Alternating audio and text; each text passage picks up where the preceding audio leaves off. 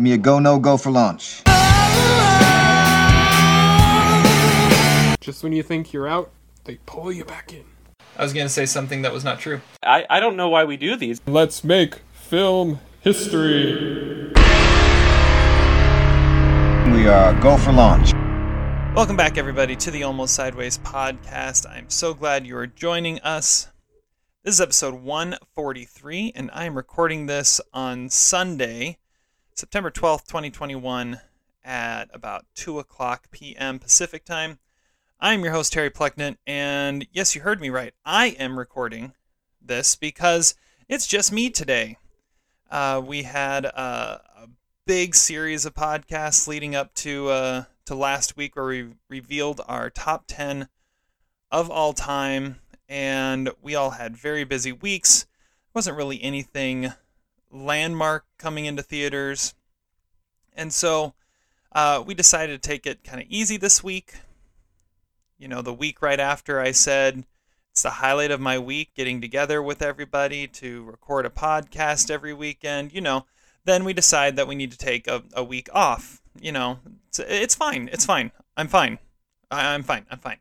But no, uh, I, I decided that I would uh, put out a little bit of a, of a mini podcast on my own uh, today. Missing the other guys, but they'll be back next week for sure. We had a supersized podcast last week, so now you're going to get kind of a mini podcast. And the focus of this podcast is going to be kind of the focus of the whole weekend, uh, this last weekend, uh, and that is the the 20th anniversary of September 11th. And so that's going to be a theme kind of running throughout what I'm going to be talking about with you guys today.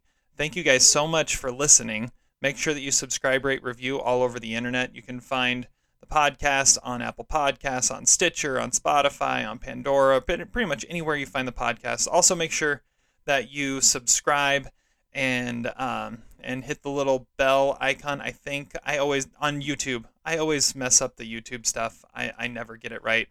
Um, anyways, let's get into this. First, what am I drinking? It feels really weird. Like if I'm sitting on at a computer talking to people on the screen uh, it, and I'm and I'm drinking a beer. I'm having a drink with my buddies, but if I'm just sitting here by myself, I mean that that feels weird, right? Right? That that feels weird. That that just sounds sad. So I just have a glass of water with me today. Plus, I'm going to be talking the whole time, so I'm not really going to have a whole lot of time to take a drink. So, uh, just some agua fria. It's not in a Starbucks glass, so uh, I'm I'm not copying Zach in any way. I do have a movie to report on that I've been watching this week.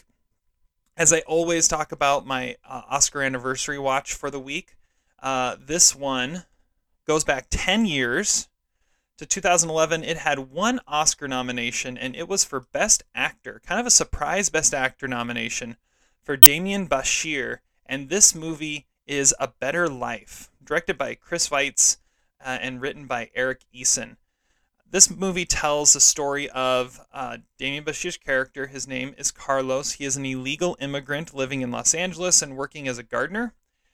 And he is a single father as well to his son Luis, played by Jose Julian. And he is trying to find a better life for his son than what he has. And he, he just wants to be invisible. He just wants to work and, and make some money so that he can provide for his son so he doesn't have to work the same way that he is working now. At the very beginning of the movie, he's able to uh, to purchase a truck from a gardener friend of his, uh, which will start to get him working in the right direction. And a series of events kind of lead him down a downhill spiral as he's trying to find his way out and, and do everything he can to provide this better life for his son. I thought this movie was brilliant and and beautiful and poignant. Demián Bichir gives an amazing performance. I always wondered. I, I, I remember this nomination happening, and ever since I've seen him in just odd projects and uh, things like The Hateful Eight or or Machete Kills. I mean, he's been in weird stuff since then, and I always was wondering where did this come from? How did he get this? Uh, how did he get this notoriety? And then I watched this, and this feels like the role he was born to play. It is just a beautifully uh, subtle performance, but amazing at the same time. This movie also, as it tells a story, it it always seems to zig when everyone else zags. It it, it goes in directions you don't necessarily expect it to go. Um, it doesn't go in the typical stereotypical directions that you would see something like this going. I mean, they're they're they're in a low income uh, neighborhood. They go to a, a, kind of a lower school in the in the community. Uh, there is definitely some gang issues around, but it doesn't really fall into those uh, typical storyline tropes of well, then everyone just kind of gets involved in the gangs. It go it goes in a different direction, which I really appreciate. It has a much uh, happier view on life, even as the story kind of feels like it's getting more and more depressing. I'm giving this movie three and a half stars. Uh, it, it's it's a really great film. I I really enjoyed watching it. Um, I was invested in the story the entire time, and a lot of it, like I said, it is the storytelling. It is uh, how how uh, how gripping the story is, but it's also Demián Bichir and the heart he brings to this role, and how he's able to just pull you into everything that's going on. Uh, just a brilliant, brilliant movie, brilliant performance. A Better Life, three and a half stars. Uh, I found this one at the library. It looks like it's on Cinemax right now, so if you have Cinemax, you can catch it there. Uh, but you can find this one pretty easily, kind of wherever you find your movies. All right, so that's what I've been watching. Now it's time to report on a couple new movies that are getting into uh, the theme for the day. And so these are featured reviews. I love this movie so much. I did not really like this film at all. This is the most Zach movie ever made. You got to see it. Movie reviews. And like I said, uh, my focus for today is really on this anniversary of September 11th that we just had. And uh, like I said, I'm recording this on Sunday the 12th, which is significant because uh, everything that I'm going to be talking about in terms of September 11th is aftermath of September 11th what happened next, uh, not necessarily going into what happened on that day. So, the first movie I'm going to talk about is a movie that was released on Netflix a little over a week ago. And this movie is called Worth. Right now, I don't see it. Are, you sure? Did you see it? Watch, watch out. Right now, I can see it. Oh my god.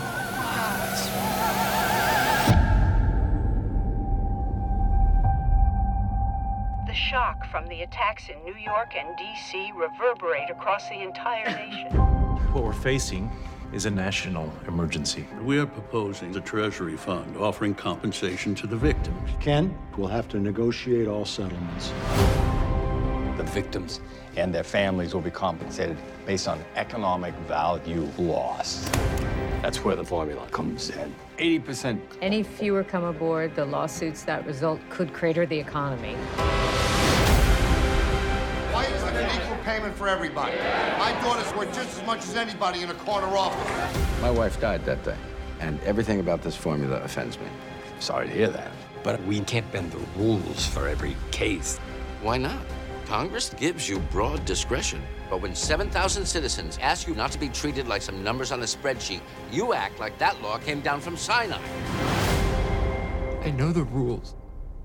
State law says we were nothing to each other but I'm the one he called. Before the end. I have to be the man that he was. She's the one who called the tower on the radio. Mommy's not coming home. He called me when they were trapped there. It takes a parent to know that feeling. Beautiful boy. You make sure that they get what they need. This is the latest, huh? It's not enough. Throw out your formula. Because it's not perfect. No. Because it's not just. We have to fight for the left behind. We can't bring them back, but we can help their loved ones. You're not a rabbi or a priest. You're a lawyer. And that's exactly what these people need right now. What would your life be worth? You're you just trying to win? I'm trying to make things right.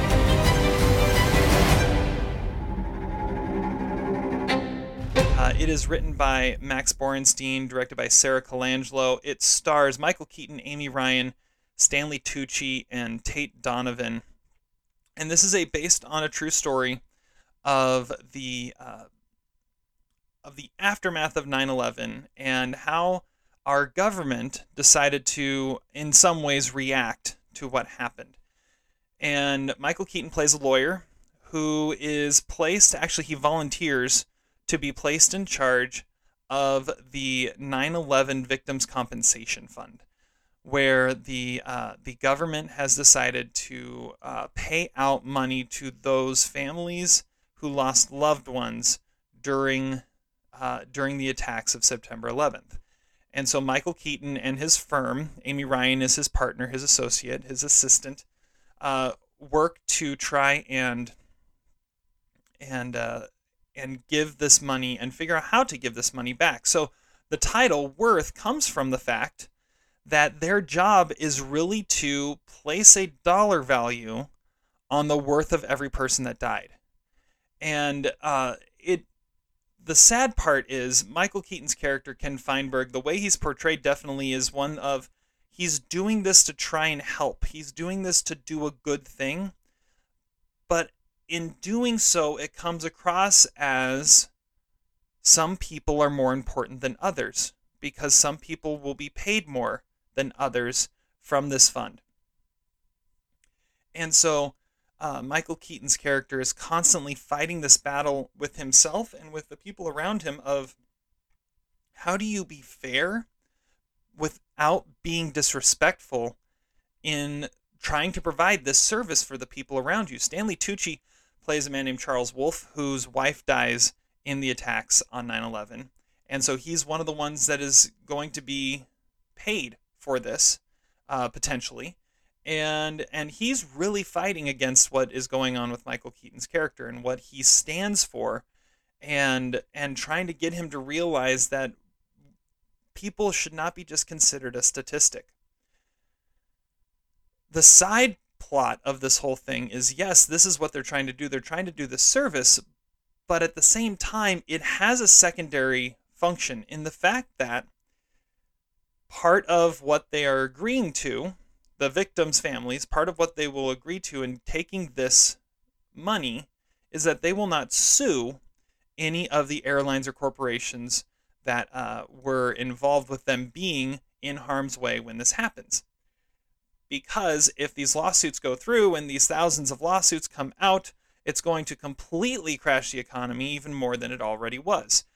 So, this victims' compensation fund is placed in there to not only help those families that needed help, but also to prevent these people from suing corporations and bankrupting the economy. And Tate Donovan is a lawyer for some of the major corporations who lost some major CEOs and such in the attacks. And he is kind of fighting the legalistic battle, the financial battle with with Ken Feinberg and trying to get as much money for his clients as possible because they were the millionaires that died. So you're, you're having to fight this balance, and they have to reach a certain percentage of victims' families to accept this for it to be a viable solution to what's going on. And so it, it's I, I found this movie fascinating. I find everything really with that that pertains to 9/11 and tells a story with it fascinating. But this one especially because it looks at it in a completely different way, a completely different manner than you're used to seeing it. And you get this character who's trying to do a good thing, and Ken Feinberg, he's trying to do the good, uh, the good deed, but he's also stuck in the numbers. Amy Ryan's character, Camille Biros, is also um, trying to do a good thing, but she is caught up in the the stories of, that are being told.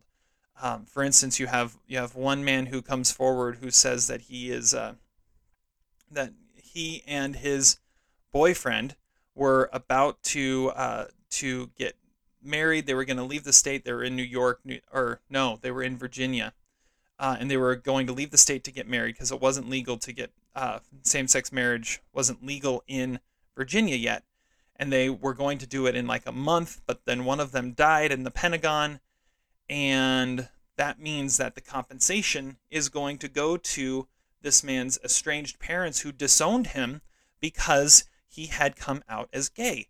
And so you have all these different legalities that are moving moving through the story and in trying to do a good thing, it almost at times feels like they have to do the wrong thing in order to do the good thing. And and you have this balance here and Stanley Tucci is kind of the voice of reason that speaks into the situation. Really fascinating movie, seeing how it all plays out. Uh, brilliant performances from from all the main characters, uh, and a, a lot of brilliant little snippets of performances too.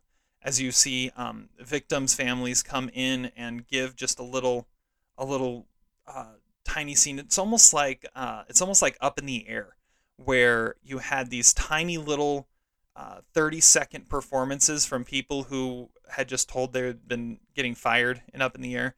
Well, this is the same thing where you have these tiny little 30 second performances of people telling their family members' story uh, after they had died.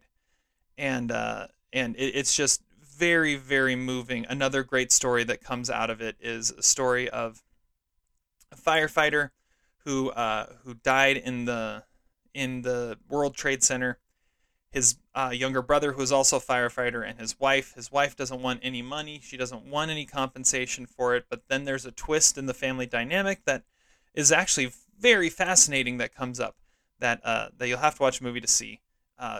Three and a half stars for Worth. Brilliant movie. Um, brilliant performances by some brilliant actors.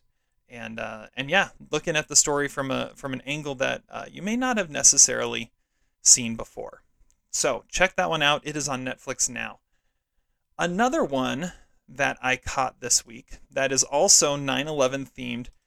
Uh, I know the other guys are going to kind of throw this at me and say that this isn't a movie, this isn't a movie, but I'm going to say it's a movie because it, it's kind of very similar to, to Hamilton in a way that it is a, a Broadway production that has been put on film and put out as a film. So I'm calling it a movie. I don't care. I will say this one does feel less theatrical than Hamilton, and I'll explain a little bit of that too. But this is um, this is the uh, film version of the stage production of Come From Away, which uh, looks like came out on Broadway in 2017 and has uh, since been recorded and just came out this weekend on Apple TV Plus. So if you have Apple TV Plus, you can see this there. On the northeast tip of North America is a town called Gander. September 11th, 2001. Over 200 planes getting diverted. Even with all the hotels in town, we've got no room. With thousands of passengers arriving at any minute, the town is asking for help with, well, anything you can do. We barely know where we are. Just freaking out. I wish I was home. Thank you for shopping at Walmart. Would you like to come back to my house for a shower? Hello? Yes, it's me. Dad, I'm okay.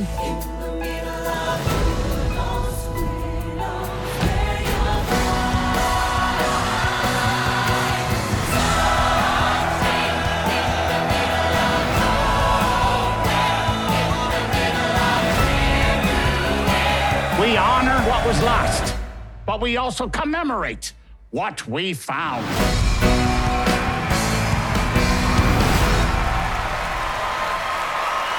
And Come From Away, again, tells another story that we ne- haven't necessarily heard before uh, of a small town in Newfoundland, Canada, that on September 11th, all of a sudden finds themselves in the middle of everything.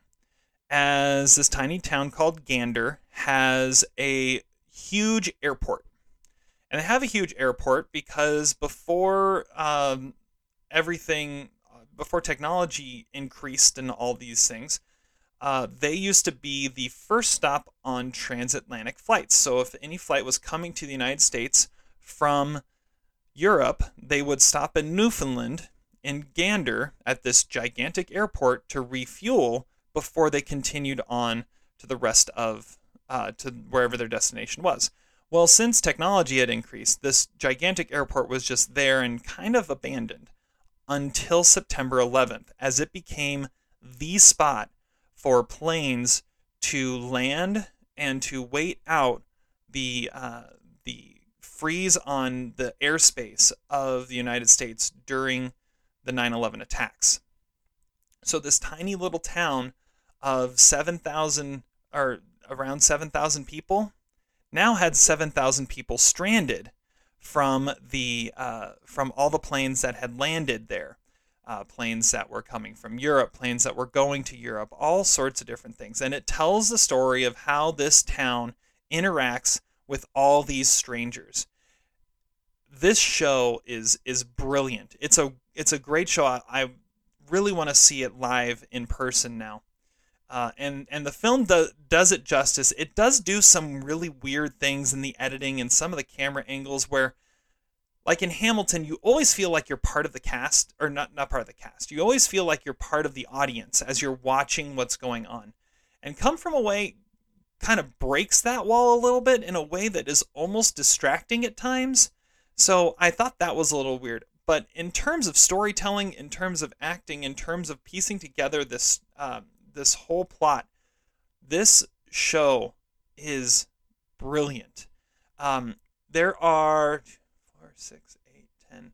There are twelve actors in the entire show, and each actor portrays maybe four or five different characters.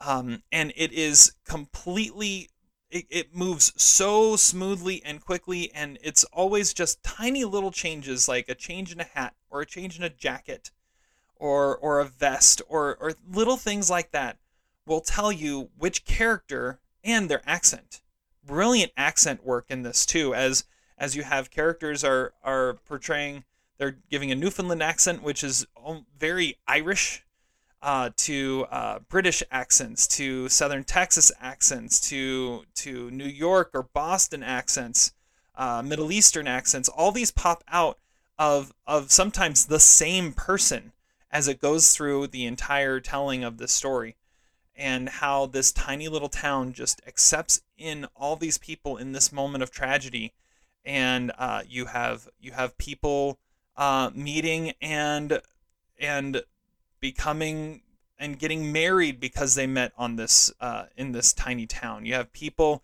uh, breaking up, relationships ending. You have people finding out their loved ones are safe. People finding out their loved ones are dead. People, um, just all sorts of different things going on in this tiny little forgotten town on the coast of Canada. Um, it it is a a fast paced ride. And one of the other things that's really fascinating too is it's all about 9 11, even though they rarely ever actually talk about 9 11. Uh, they always say something happened, but rarely do they actually say what happened and really get into it, which I thought was fascinating and it was a brilliant little subtle touch as well. Uh, I'm giving it three and a half stars as well. Come From Away. It's on Apple TV Plus. It just came out this weekend. Um, and I, I am always one that likes to celebrate and remember 9/11 by uh, by reminding myself of, of some of the stuff, which is why uh, these movies are coming out right now. You know, Worth has been out for a week and a half. Come From Away just came out, so uh, Worth, Come From Away, check them out uh, if you uh, if any of this sounds interesting to you. All right, so that is my movie reviews. Next, I do have a power rankings for you guys. So we're going to do power rankings next. You can't top that. Yeah, that's the movie about the horse. I'm going to pull an audible at the last minute here. That's because I haven't seen it. Power rankings. Not including Fargo. Can't choose Fargo ever again. And as I said, my theme for this podcast is is remembering 9/11 and and celebrating that 20 year anniversary of of those horrible attacks. And as I always think back on on what was going on at that time, I I was I was 16 at the time. I was a junior in high school, and I remember very specific things about that day, about that week. But one of the things I always think about is how our country came together and how we honored and celebrated the the people and and remembered uh, to never forget what happened there. And so one of the things that I wanted to look at is my power rankings for you is the top five in my memory, the top five pop culture 9/11 moments. Th- those moments where that I remember the best of uh, of us remembering and honoring uh, the what had happened on that day. So that's what we're counting down. The top five kind of pop culture, the time times in in culture that I remember the most clearly of uh, of 9 9/11 remembrance moments. So number five, I'm gonna go with number five. It's the furthest removed that I'm gonna go in this countdown. But number five, I'm gonna say uh, in 2006, two different movies came out talking about 9 11. And both of them were brilliant in their own way.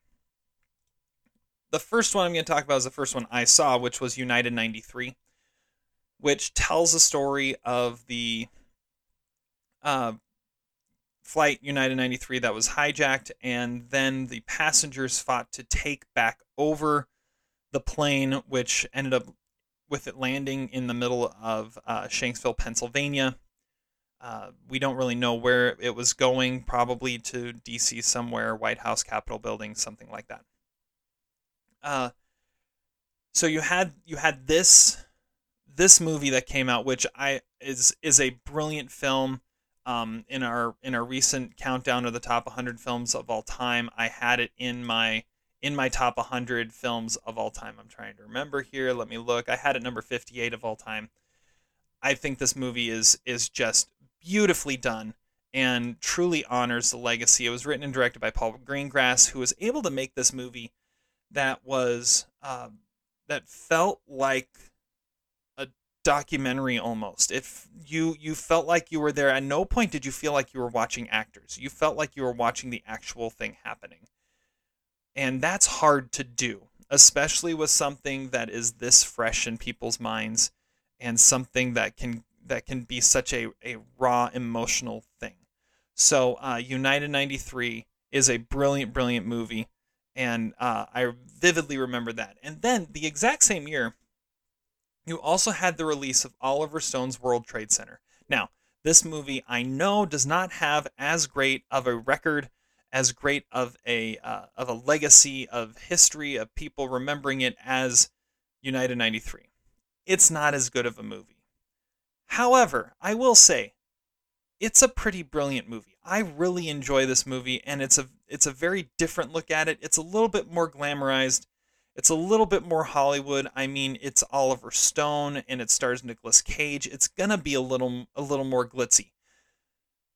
At the same time, it tells this story and it's a story that honestly if this movie hadn't told it, I wouldn't know of these two firefighters um, played by Nicolas Cage and Michael Pena, John McLoughlin and Will Will Jimeno, who, when the planes hit the World Trade Center, as everyone's running out, they ran in to try and help.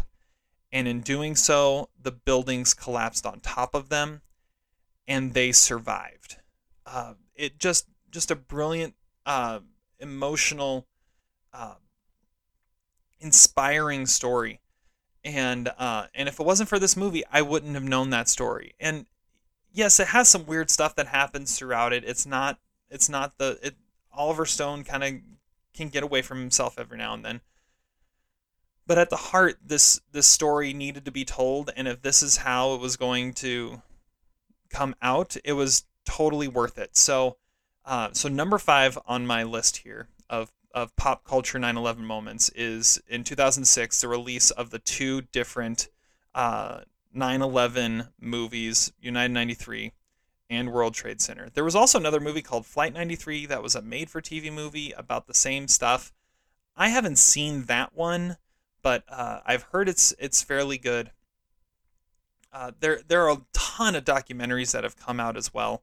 I whenever those pop up, I always try to watch them. I, I can't get enough of hearing more and more about the different harrowing stories of that uh, of that day. Okay, number four on my list goes to, I think it was February. Yeah, it had to be February of 2002. And the Super Bowl. First Super Bowl being played after 9 11, um, which featured the Patriots. Uh, I think this was I think this was the first uh, Tom Brady's first Super Bowl, and it's kind of interesting that you had the Patriots, and and we were feeling very patriotic at that time. But really, what I remember is the halftime show, and the halftime show was U2, and they they hit a point in their show where all they did they sang one of their songs and i can't even remember which song it was at the time but the song isn't really what mattered because while they were singing the names of those that had died kind of rolled across a, a banner behind them and and they used their moment on that stage their moment to entertain their moment to to make a name for themselves. And if anyone was going to do this, it was U2 because they always seem to know. Uh, Bono always has a has a knack for having that moment and understanding the moment, and he did here. Um, he uses they use that moment to reflect and to remember and to make it not about them. And it was it was a beautiful tribute that really is something that I felt like we needed in that moment too, where we were celebrating, we were watching the Super Bowl, one of the big, you know, cultural moments that we have every year in our country. And we want to make sure that we don't forget in the middle of that too. So, number four on my list is the Super Bowl and U2's halftime show. Number three, the first sport to return after 9 11 was baseball.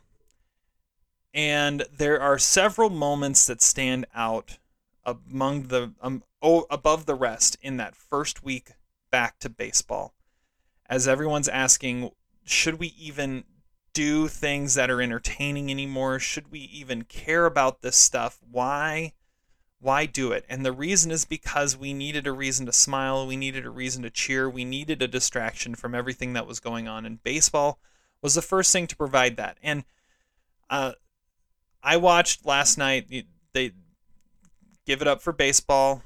Yankees Mets playing each other in Citi Field in Queens on the 20th anniversary of 9 11 and the beautiful tributes they had. Most people always point to the Mike Piazza home run as the moment that this this is this is the moment that shows that that brought us kind of out of that 9/11 funk and and helped us realize that we could celebrate things again. And, and it was a great moment. Uh, and I'm putting that in here. There's several moments I'm going to be talking about. And it was quite poignant that he was the Mets catcher who hit a go ahead home run in the bottom of the eighth. And then last night, on the 20th anniversary of 9 11, the Mets catcher, this time James McCann, hit a two run go ahead home run in a back and forth game with their hated rival, just like Piazza did when he played the Mets in 2001. It's just crazy the symmetry here. You can't make this stuff up. Two other baseball moments from that week that I vividly remember. The first was um, the first game of the St. Louis Cardinals. And when they came back, they were in St. Louis and they had legendary Hall of Fame broadcaster Jack Buck uh, come out. He was he was very old at the time. Uh, it may have been one of his last public appearances, and he wrote a poem about uh, about that moment and why we should play and why it was important for us to play. And uh, it's just it's just a beautiful poem that he wrote, and the delivery is perfect. And it was followed by a 21 gun salute, which is, was also just amazing. If you don't know what I'm talking about, look it up. Look up Jack Buck 9/11 speech, and you should be able to find it on YouTube. It is a brilliant, brilliant moment, um, and and leave it to someone, a legendary broadcaster, a man who's known for talking uh, his whole life, and and being able to capture the moment, no matter what that moment is, uh, in in giving a, a beautiful delivery like that. The last one, I'm from Seattle. I'm a Seattle sports fan. Seattle Mariners. They return, and one of the first games back, playing in Seattle. This was this was in the middle. Everyone forgets this was in the middle of their 116 win season. Like this was this was big. This was the most successful season almost in baseball history until they got to the playoffs and ran into the uh, adrenaline emotion filled New York Yankees and ended up missing out on the World Series. But in that first week back, they were playing so well that by that week, by the second week of September, they were clinching the division. And so they clinched the division. And after that, um, several players, I think it was Mark McLemore, Mike Cameron, they do a lap around the field with an American flag. No one left the left the seats. The the, the place was packed and and they and they go around and what they do in that moment when normally you're dogpiling in the middle of the field, you're going into the dugout, into the clubhouse and celebrating with champagne. What they wanted to do is they wanted to to walk around the field and instead remember and uh, and display the flag and uh, and remember with the the rest of the people of Seattle. Just a brilliant, brilliant moment. Uh, that is another one that I, I vividly remember. Okay, so that's number three. Baseball's back. Number two is also baseball related, and it goes to the World Series. Like I said, the New York Yankees, I mean, it it was last time the Mariners have had made the playoffs was 2001. It's been 20 years now. It's the longest streak in, in North American professional sports. I get all that. Yeah, yeah, yeah, yeah, yeah. And and I should be bitter because it's the hated Yankees that somehow beat us and and got to the World Series and and all this stuff. And and I, I always hate the Yankees. I just hate them because they're they're honestly their success is everything I always wanted for any of my teams and they've never had it. With all that said, you couldn't be that upset when you saw that a month, two months, month and a half after 9 11, the New York Yankees are in the World Series. I mean, again, you can't write these scripts. You, you have you have 9/11 happen in the middle of New York City to one of the symbols of power in New York City, the World Trade Center.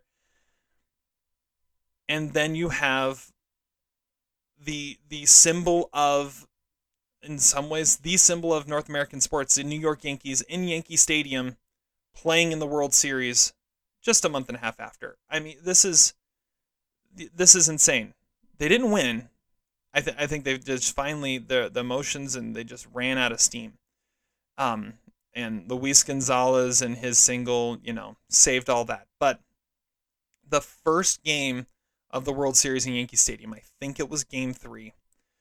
Um, and the moment when President George W. Bush goes out and throws out the first pitch, and there there's plenty of stories and lore behind this, and and there's a great YouTube clip that um, that kind of walks through what happened on that day, and uh, and you get to you, you get out there and and Derek Jeter is is telling him you better not bounce it, they'll boo you.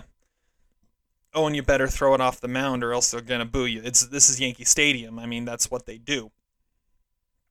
So our president, who I mean, regardless of politics, he was he was just the symbol of our country at that time and handled all that tragedy with such dignity and class. And he gets out there knowing he's representing all of us and, and telling all of us it's okay. And he gets up on the mound and he fires that strike right down the middle. I mean, it was just beautiful. It was perfect. And it was a moment that it will always stand out in my memory uh, leading out of this. Okay. That's number two. Number one, the first Saturday Night Live after 9 11. It, it, it, just me saying that right now just gave me chills. Uh, it is such an interesting moment, and SNL they have a way of understanding certain moments and how to handle them and still and, and while still being them. So you you have i mean this is maybe maybe a month later they have their first episode of the season. And the way they did, they chose to do it was they're cold open they come right in and what you see in the middle of that stage is a stage full of firefighters and first responders standing with Mayor Rudy Giuliani, who, I mean, now we know him as, you know, the the unexpected star of the new Borat movie and the man whose um, whose hair coloring was running down the side of his face during a press conference. Um, but in that moment, he was like, in, in being the mayor of New York City on 9 11, he kind of felt like all of our mayor. And and he felt as much of a symbol of of the resiliency of us as as anybody else in that moment. And he's standing there with all these first responders, the, these guys who you can you can see they're they're tired, they're they're sweaty. There's dust on their jackets still from the rubble of of ground zero because they came right off that front line to go there. And he stands up there and he and he talks about how how we are resilient and we are uh, and we're fighters. And then it fades to to Paul Simon singing uh, singing the boxer, which is just a beautiful, poignant, uh, poignant song, um, and and just it felt like a perfect tribute in that moment.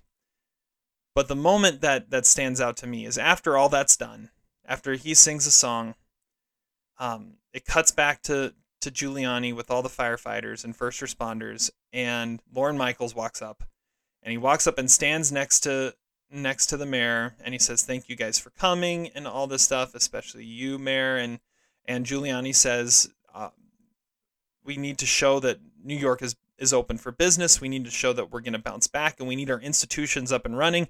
And snl is one of those institutions. And lorne michaels looks at him and says can we be funny?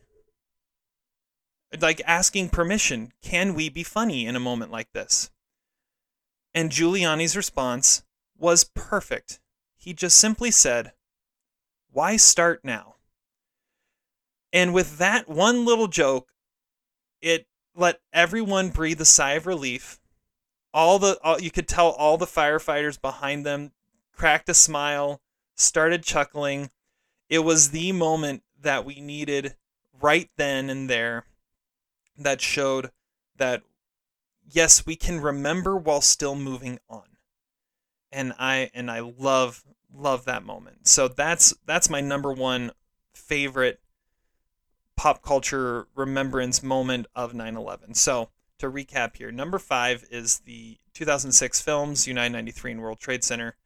Number 4 is the uh, 2002 Super Bowl and U2's halftime show.